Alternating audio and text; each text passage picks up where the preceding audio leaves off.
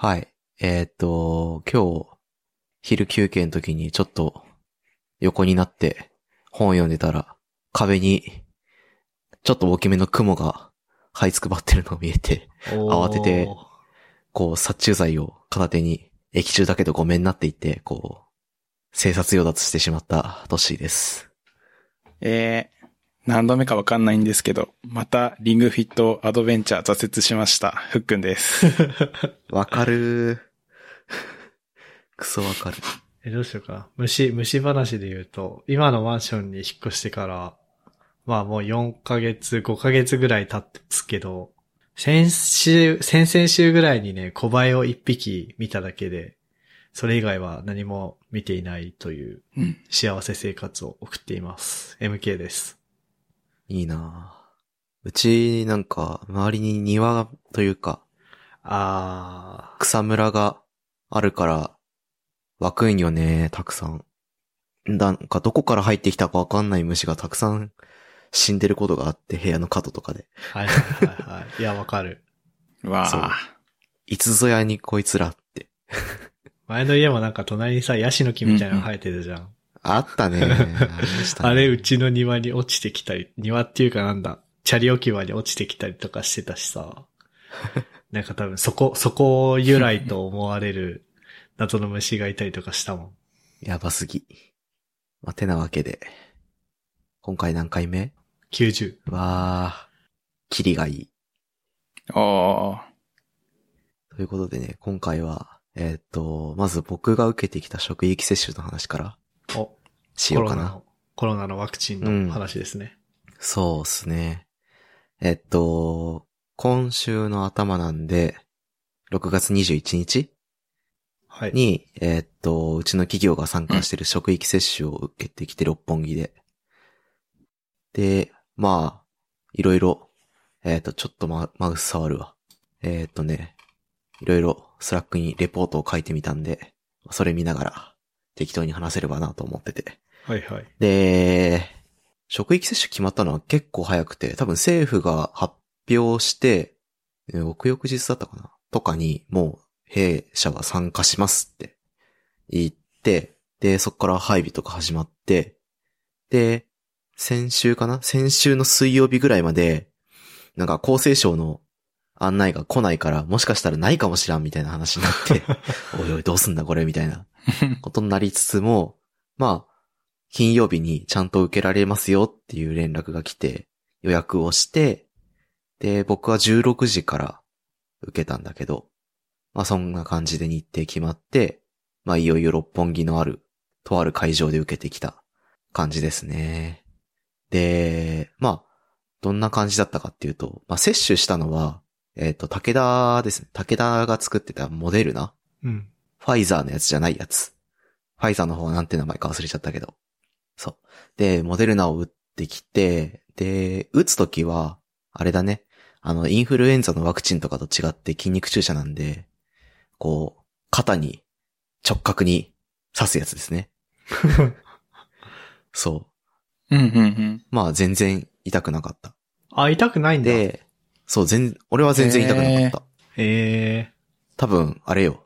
インフルエンザとか他のワクチンと一緒で、打つ人の腕の前によってこう、痛みが変わっちゃう。やつなのかわかんないけど、打つときはそんなに全然痛くなかった。で、なんか、副反応って言って、こう、アナフィラキシーショックとか、あとは熱が出るとか、気分が悪くなるとか、そういうものがたまに起きるらしく、接種後15分ぐらい、その接種会場で、こう椅子に座って安静にしてろって言われて、まあ接種した後そこら辺で、プラプラ座りながら本読んで待ってて、まあ15分して、普通に電車乗って家に帰ってきて、その後仕事したって感じだね。ー。で、うん。こっからがちょっと脅しみたいになっちゃうんだけど、こう、うん。接種してから8時間くらいかな。俺帰ってきて仕事終わって、晩飯食わずに風呂入ってそのまま寝たんだけど、12時ぐらいに一回目覚めたんだよね。うん。で、それ、そこ、そこだと、だいたい接種から8時間ぐらいなんですよ。僕16時に受けてるんで。うん。で、8時間くらいしたら、なんか、あの、打った左肩？左側に、僕は右手が利き手なんで、左肩に打ってもらったんですけど、めちゃめちゃ痛かったんだよね。おー。で、筋肉痛。すごいハードなワークアウトした後の筋肉痛みたいな。はいはいはいはい。それこそ、あの、中大連の大会、全部試合やって帰ってきたぐらいの、あの痛み？すごいなんかもう覚えてないわ、それ。右、右肩ですね。右肩の接種し、あの、注射を打ったあたりの筋肉にすごいその痛みが集中してて、肩上がんなくなったんですよ。うん。うん。うわそうそうそう。で、まあ、幹部は熱持ったり腫れたりってことはなかったんだけど、とにかく筋肉が痛かった。筋肉の痛みがあって、うん。で、まあ、その時4時間ぐらい寝ちゃったから、まあ起きて、筋肉痛か、怖いなと思いながら、あの、アミノ酸のドリンクを作って飲んだり、プロテインをの飲んだりうん。して、まあとりあえず、うん。体を、えーっと、復旧す、修復するための準備をしてたりして、で、そのままちょっと寝たんですけど。で、一晩明けて起床後若干ね、頭が痛かったんよね。軽く頭痛がして、うんで、その後、えーっと、起きたのが9時ちょっと前くらいで、で、そっから3時間ぐらい、11時から12時ぐらいに、僕平熱年中通して35度後半なんですよ。うん。なんだけど、うん。36度中盤まで上がってきて、あら。部屋暑いせいかなと思ったんだけど、うん。普通に22度ぐらいで、まあ、ちょっと涼しいぐらいの部屋だったから、いや、これはおかしいなと思って、多分ワクチン打ったからやなと思って、みたいな感じで、ちょっと体の変化が見られましたとうん。うん。いうような感じで。で、2日目もちょっと肩痛いんだけど、まあ腕上がるようにはなってきた。うーん。ちょっとカメラをつけると、はあまあこんな感じで上がりはするんだけど、うん。今こんな感じって言ったけど多分聞いてる人はわかんないね。そうだね。うん。うん。で、初日は多分ここまでしか上がんなかった。えー。えーっと、自分の胸くらい。うん。そう。肩が胸くらいまでしか上がんなくて、完全に50肩みたいな感じだね。症状としては。へえ。そうそうそうそんなひどいんだ。で、どっかだったかな福島県の相馬市ってところで、その、市の職員、公務員の方が接種、ワクチン接種した時にどういう副反応出たかみたいなレポートを書いてたんだけど、うん。それによると、1回目は、マジでその幹部の痛み筋肉痛っぽい痛みみたいなうん。のがあったのが多分8割、9割近くの人がなっていて、うん。なんか男性に多いみたいね。そのデータ見るに限ると。えそうそう。200人くらいのデータしかないんだけど、へえ。男性の方がそういうちょっと症状が出やすいことが報告されていて、なんかあとは痛みに加えて熱がちょっと出たりとか、頭痛がしたよみたいなところの報告も上がってたりしてましたね。で、なんか本番は2回目らしく、ー。そうだね。二回目はよく言うよね。そうそう、うんマジで腕痛いし、熱出るし、うん。だるいし、みたいな。本当に大変らしい。まあ、い一回目でも結構辛い人は辛いって言って、午後早退したりとかしてたんで、まあ、ちょっと体が弱かったり、なんか、ワクチン打って気持ち悪くなったりすることがあった人は、もう、頑張らずに有給を潔く取って休んでしまうっていうのがいいかなと、個人的には一回目打って思いました。という、レポートの話うん。うん。ですね。あ、5G に繋がるようにはなったの？ああ、俺はね、もう繋がってるよ。あ、本当そう。今俺これも 5G は、ああの回線は全部俺に経由して 5G で繋がってっから。あ、そうなんだ。えー。そうそう。で、びえ、あれは、か磁力帯びてる？体あのね、Apple Pencil あるじゃん。うん。うん。あれってさ、本体のマグネットにくっついて給電するよね。充電。うん。うんうん。そう。俺の腕でも給電するようになった。あ、おそう。ーすごい。最強だ。あ、本当なんだ。うん、マジマジマジ。すげえ。1回目のワクチン接種でこれなんだから2回目になったらやばいよ。そうだね。2回目で、で、2週間ぐらい経ってからが本番でしょ？そうそうそう。効果が出るのは。あの、ワクチンなんとか、なんとかっていうね、こう、3ステップあるっていうツイートよくありましたけど、うん。その3ステップ。プ目が一番強いらしいから。えあとね、声が歪むようになったね、やっぱり。えへえ。ちょっと、なんかそれは、ほ、あの、リークされてたさ、はいはい。コロナワクチンに含まれてる、あの、マイクロチップの回路図あるじゃん。ちょっと待って、知らないんだけど。あ、知らない？いや、検索したら出てくるんですよ。陰謀論の、そう、COVID-19 ワクチンに含まれてる、その、マイクロチップの、サーキットブロックフィギュアみたいなうん。のがあって、それによると、その、オペアンプで、あのーあれなんですよね。性接続されてて、正規感するんですよ。そいつは。おーってことはすごいねあの、歪むんですよね。音が。はいはいはいはい。ははいい。そうだね。うんまあ、ネタをばらすと、あの、ギターのアンプの回路図がそこには載ってて、うん。あ、そうなんだ。ギターのアップの声そう、転用しただけ。っていう、まあ、クソしょうもないネタなんだけど、ななんで僕の声がこう歪むようになりましたね。はいはいはいはいはい。はい。ってな感じで、すげこえ。う、体にデジタルな変化が見られて、私にとってはこう、すごく面白い生活をしておりますよっていう冗談を交えつつ、ちょっとレポートとしまして。うんうん。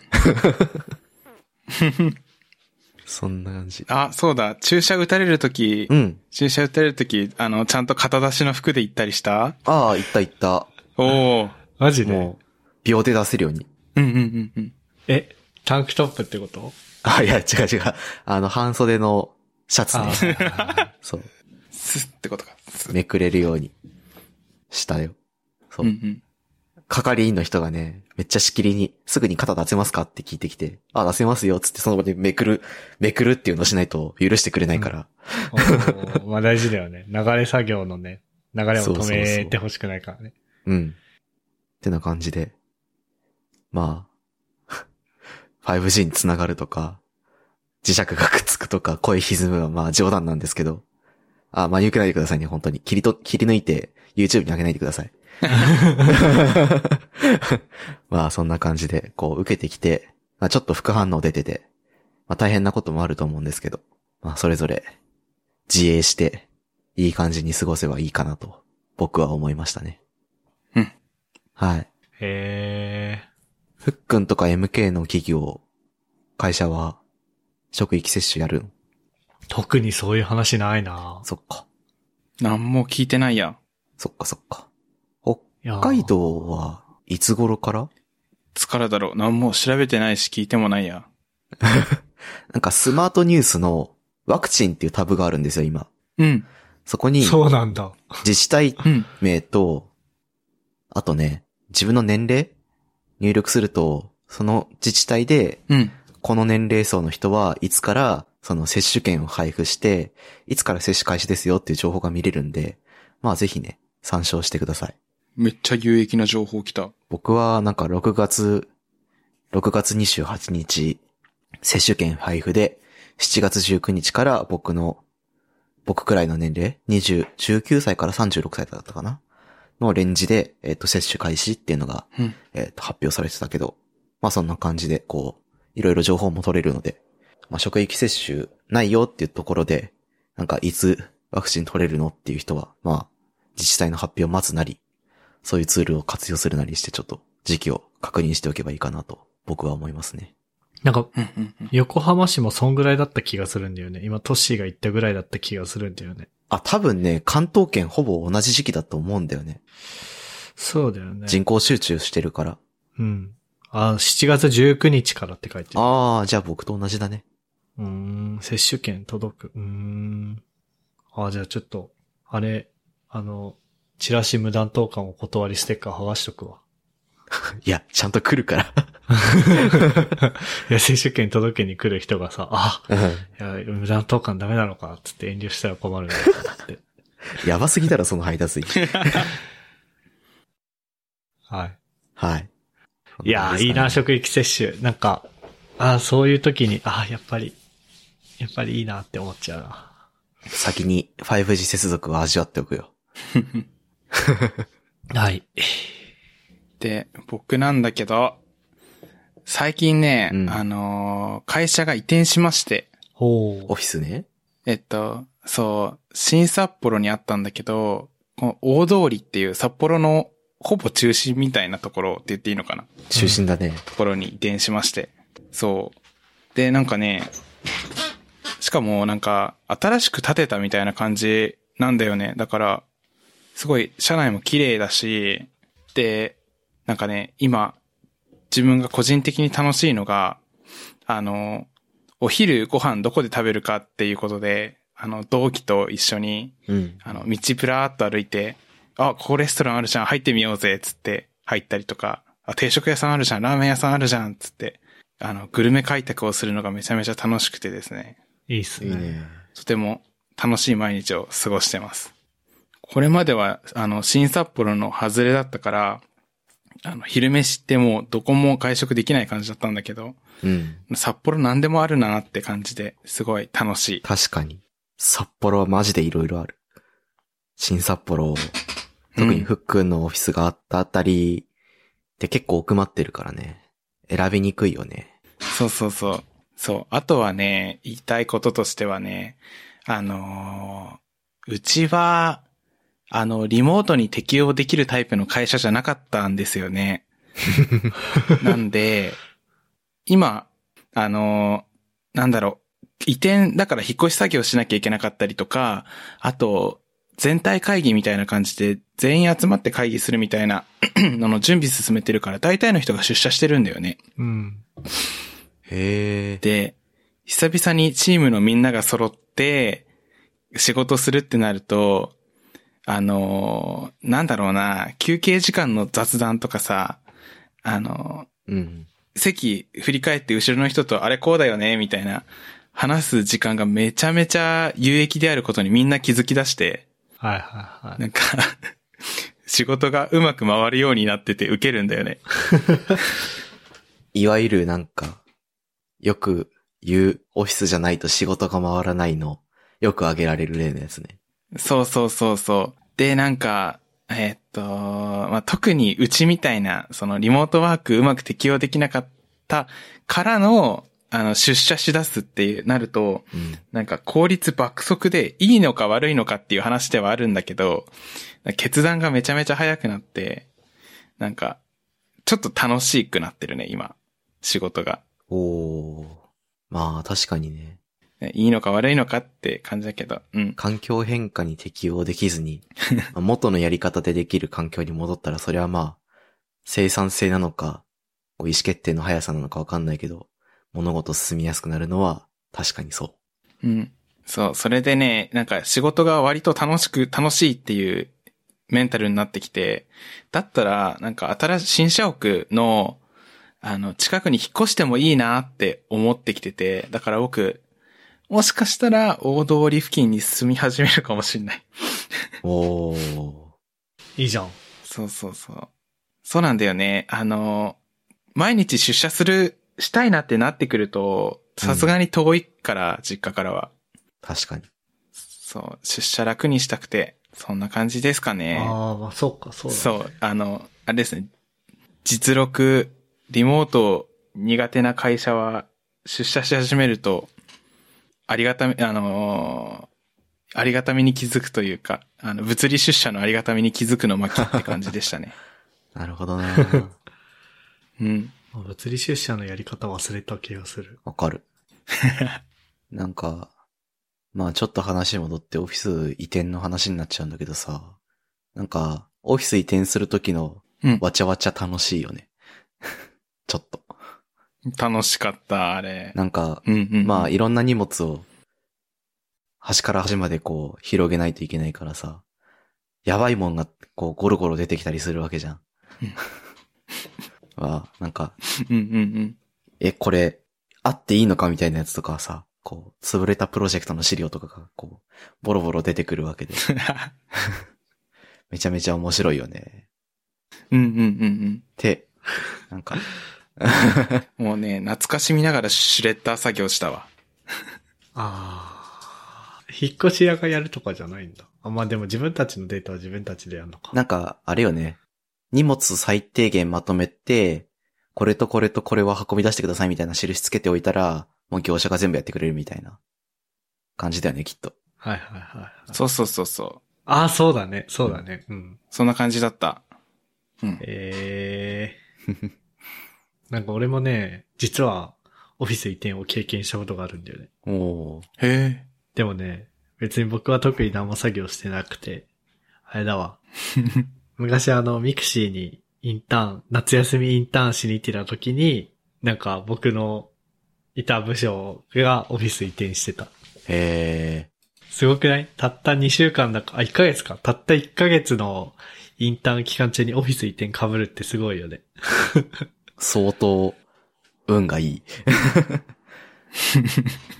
いいのかな？悪いのかな？ちょっとよくわかんないけど、でも他のインターン生とオフィス離れちゃってちょっと悲しかったよ。ああ、それはあるかもな。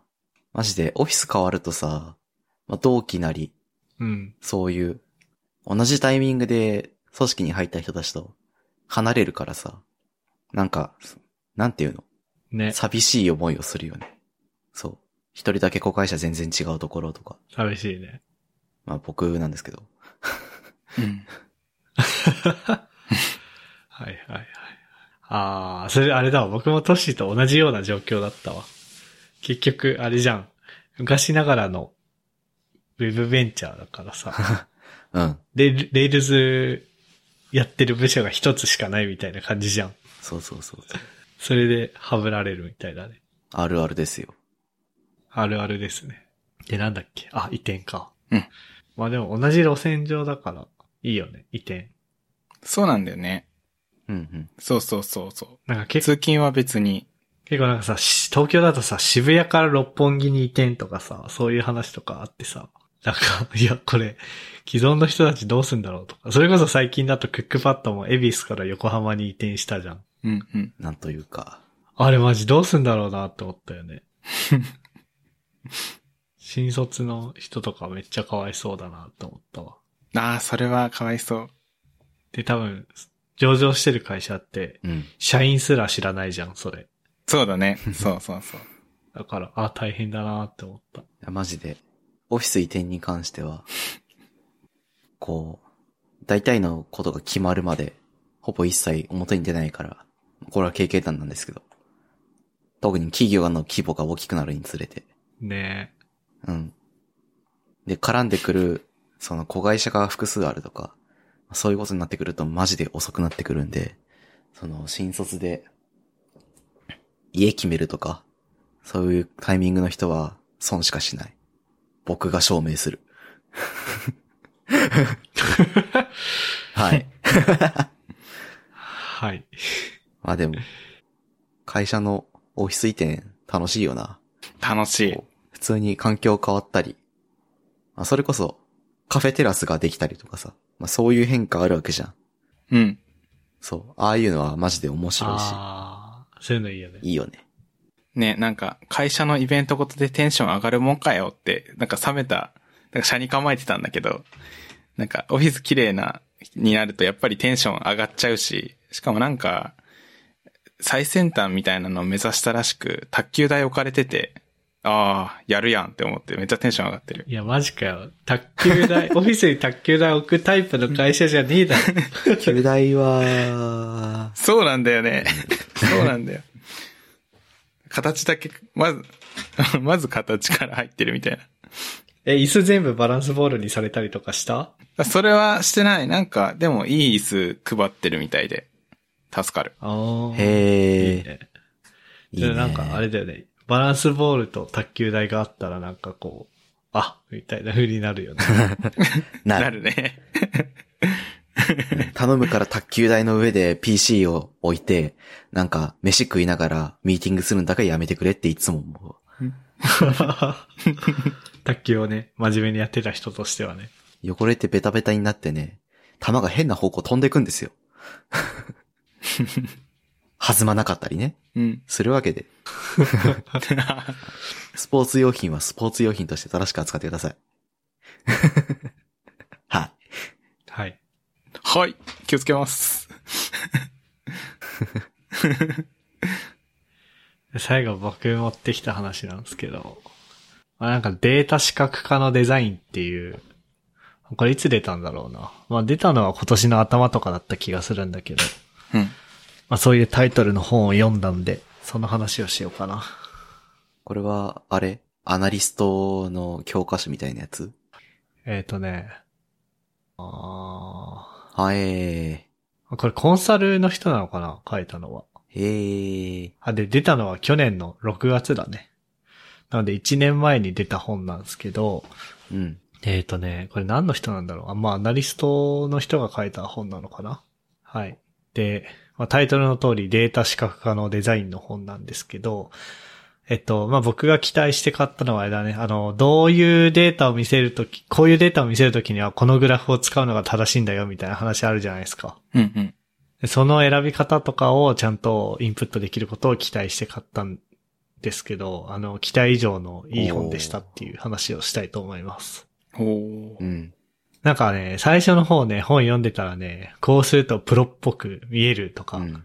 これはスッキリした印象を与えますとか書いてあって、あー、ちょっと外れかなと思ったんだけど、あでも読み進めていくと、なんか 3D グラフをやめましょうとか。うんうんで 3D グラフでそういうなんか、なんつうの、3D の円グラフとかやって、こうなんか、誤解を与えるような見せ方をすると、マジ信頼なくすからやめろみたいなことがはっきり書いてあって、結構良くて、結構ね、そう、小手先のテクニック系のやつもいろいろ書いてあって、普通にめっちゃ勉強になったんだけど、なんかね、それ以上に後半の章で、なんか常にオーディエンス、まあ、あの、そのデータがまとまったもののことをダッシュボードって言ったりするんだけど、そのダッシュボードを見て何かを知ったり、意思決定したりする人のことをオーディエンスって呼んでんだけど、まあ、そのオーディエンスを意識したダッシュボードの作り方の話とかが書いてあって、まあ、そのデータ出して終わりではなくて、そのデータ出してたデータ、ダッシュボードそのものに対して、えーフィードバックをちゃんと受け取りに行って、こう改善していこうっていう話とか、あとはまあビジネスの成長とともにダッシュボードも変わっていくべきみたいな話がこう書いてあって、あ結構いい本だったなっていうのがありますね。おー、いいね。まあ確かにそうよね。使う人のこと考えてないシステムはゴミっていうのと一緒で、こ そうだね。う、そう、ユースケースとか、まあ使う人の知識レベルに合わせて、うん。まあデザインすべき、みたいなところは、まあシステム開発と一緒だし。まあ、そう、企業のステージに合わせて、こう、ステップか、フェーズか。うん、そう、ね。フェーズに合わせて追うべき KPI はこう、成長とともに変わっていくから、っていうのは、まあ本当にその通りな感じがあるよね。そうそうそうそう。うん。うん。で、なんだろうな。うーんとね、まあそうだね。あの、まあデザインって書いてあるぐらいだから、まあ最初の方には、こうなんつうの、うん。色一つのダッシュボードでいろんな色を使いまくると、もうごちゃごちゃしてわけわかんなくなるから、色は少なめにしましょうとか、フォントも少なめにしましょうみたいな、あの、はいはいはい。パワーポイントのスライドデザイン講座みたいなことが、ちょっと書いてあったりとかしてたんだけど、まあ、後半の方に行くとなんかこう、ダッシュボードを作る過程をいろんないくつかのね、結構ね、数あったんだけど、事例ごとに、こう思考過程が書いてあって、あ、なんかこういう問いがあって、その問いに答えるためにこういうデータがあって、こういう風にダッシュボードにしてみましたみたいなのが書いてあって、結構面白かったね。良さそう。なんか僕も今、仕事でダッシュボード作ったりとか、まあ、SQL 書いて数値出して Zapier で Slack に流したりとかってしてるんだけど、まあなんか、なんだろうな、一応ね、一応これで役に立つだろうって思ってやってたりとか、誰かに依頼されてやったりとかっていうのはしてるんだけど、うん。結構なんか、やっぱり SQL 書いてカチャカチャターンってやってグラフとかビャーンって出たら気持ちいいじゃん。うん。それで自己満にならないように、あ、ちゃんとフィードバック受け取って、こう、改善していかなきゃな、みたいなね、お気持ちになりましたね。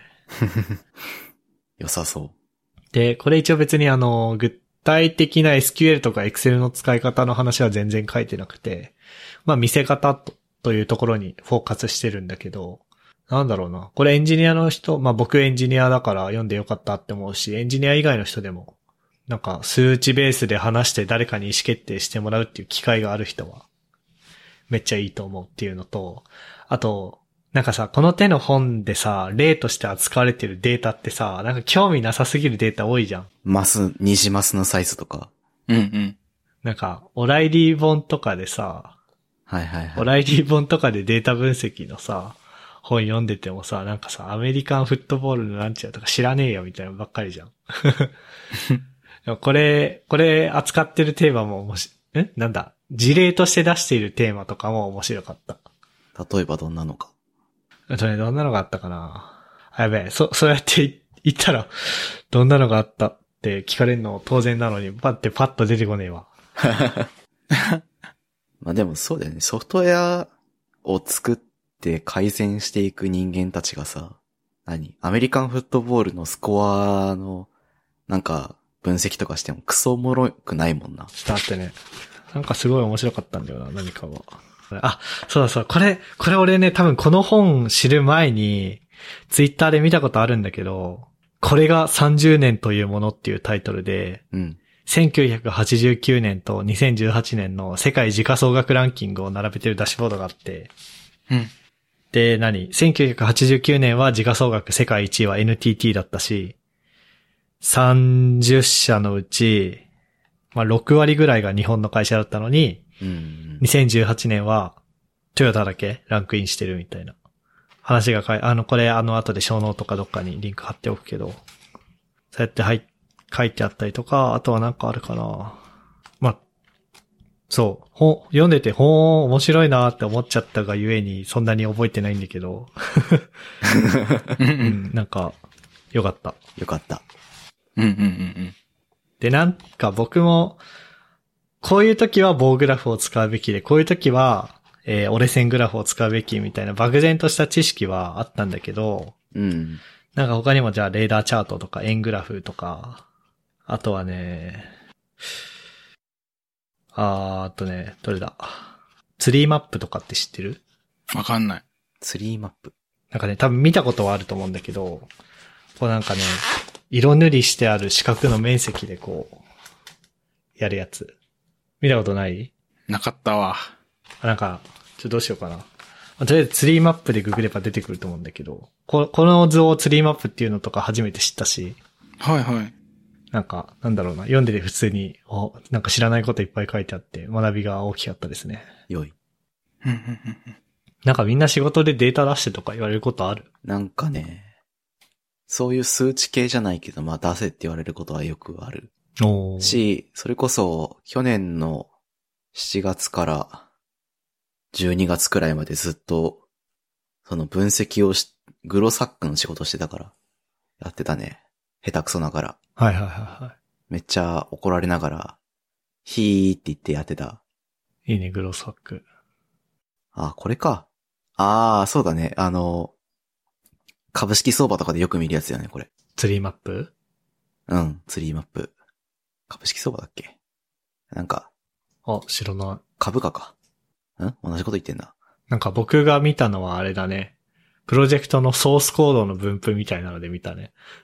へえ、そんなのでやるんだ。うんなんかね、前いた会社でね、GitHub でプルリクエスト作るとコメント欄にバーンってこうカバレッジかなんかをこう出してくれるみたいな。これあれだよね、全体に対してこの要素が占める割合はこれぐらいあってみたいなのを、こう再帰的な四角の構造で、こう、ブブロック化していって、で、このブロックはこういう分布、分類で、で、さらに細分化されるとこんな感じみたいな。そうそうそうそうそう。なんか、まあ、今の職場だと全然ないんだけど、前の職場だとのもう毎週なんか僕がやったこの施策によの AB テストの結果によって、うん。こんぐらい数値出ました。これ全体展開すると売り上げいくら上がると思うんで、やらせてくださいみたいな話をしてたから、その時にこれあれば、もうちょいなんかこう、ちゃんといろんな人に説明できたのかなっていう。ああ、なるほどね。確かに。なんか、見せ方は超大事だから。なんか、どういう結果が得られたかよりも、のがあるなんか。それをどう見せるかみたいな。うん。あの、そああ、まあそう、そうね、そうね。なんかね、そうやって言っちゃうとね、なんかね、なんだろう、す数字はいくらでも料理できる見せ方でやるべきだみたいな風に思っちゃうけど、う。あ、そこまでは言わないけど、いやなんか、こそう、一応数値に忠実であるという前提で、でもいい見せ方をしようみたいなう、。あ、そうそうそうそうそう。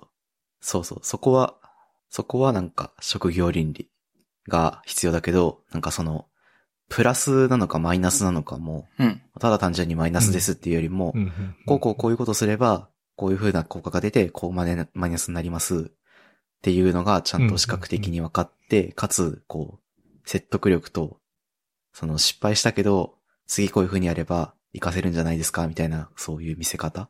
まで含めて、なんか、そのデータが出てきてさ、こうでしたって、こう、そこで終わるんじゃなくてそこからさらにこう、どう見せるかみたいな、どう説明するかみたいなところが、ちゃんとできればいいのかなって、僕ができなかったからさ、思うわけですね。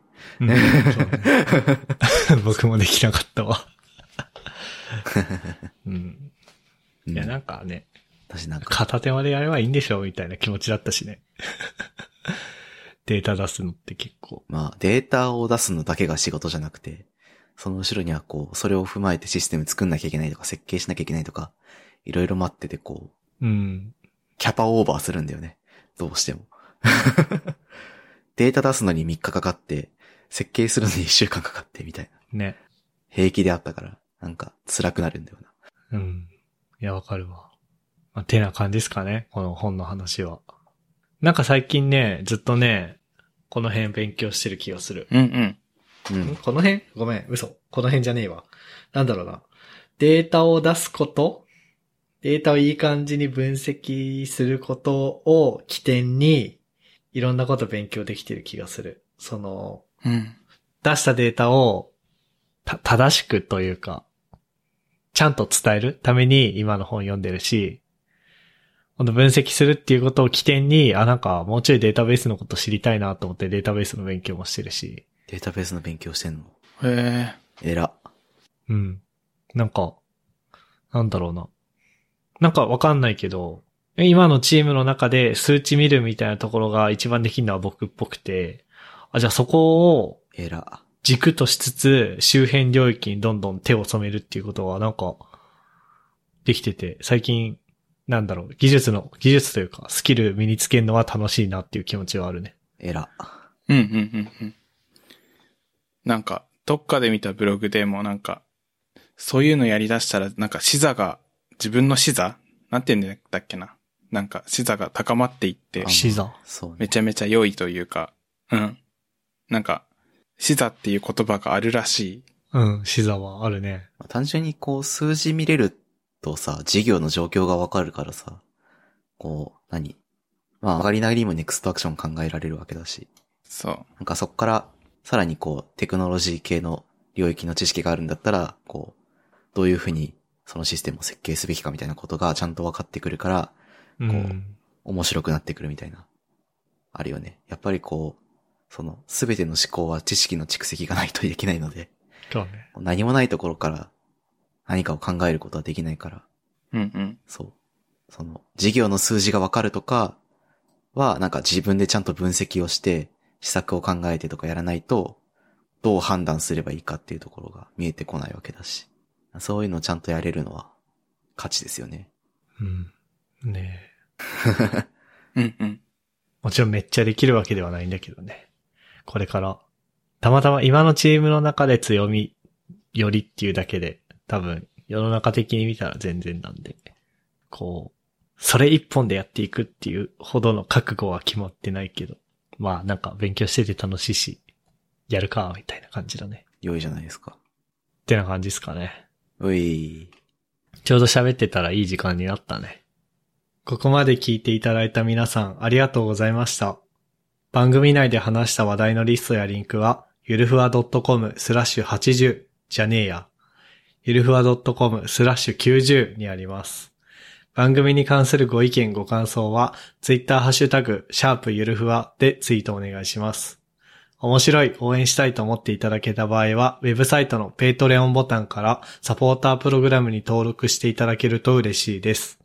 それでは、MK ふっくんとっしーでした。ありがとうございました。あざました。ありがとうございました。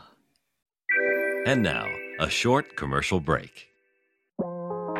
現在、エンジニアの採用にお困りではないですか？候補者とのマッチ率を高めたい、辞退率を下げたいという課題がある場合、ポッドキャストの活用がおすすめです。音声だからこそ伝えられる深い情報で候補者の興味関心を高めることができます株式会社ピトパでは企業の採用広報に役立つポッドキャスト作りをサポートしています気になる方はカタカナでピトパと検索し X またはホームページのお問い合わせよりご連絡ください。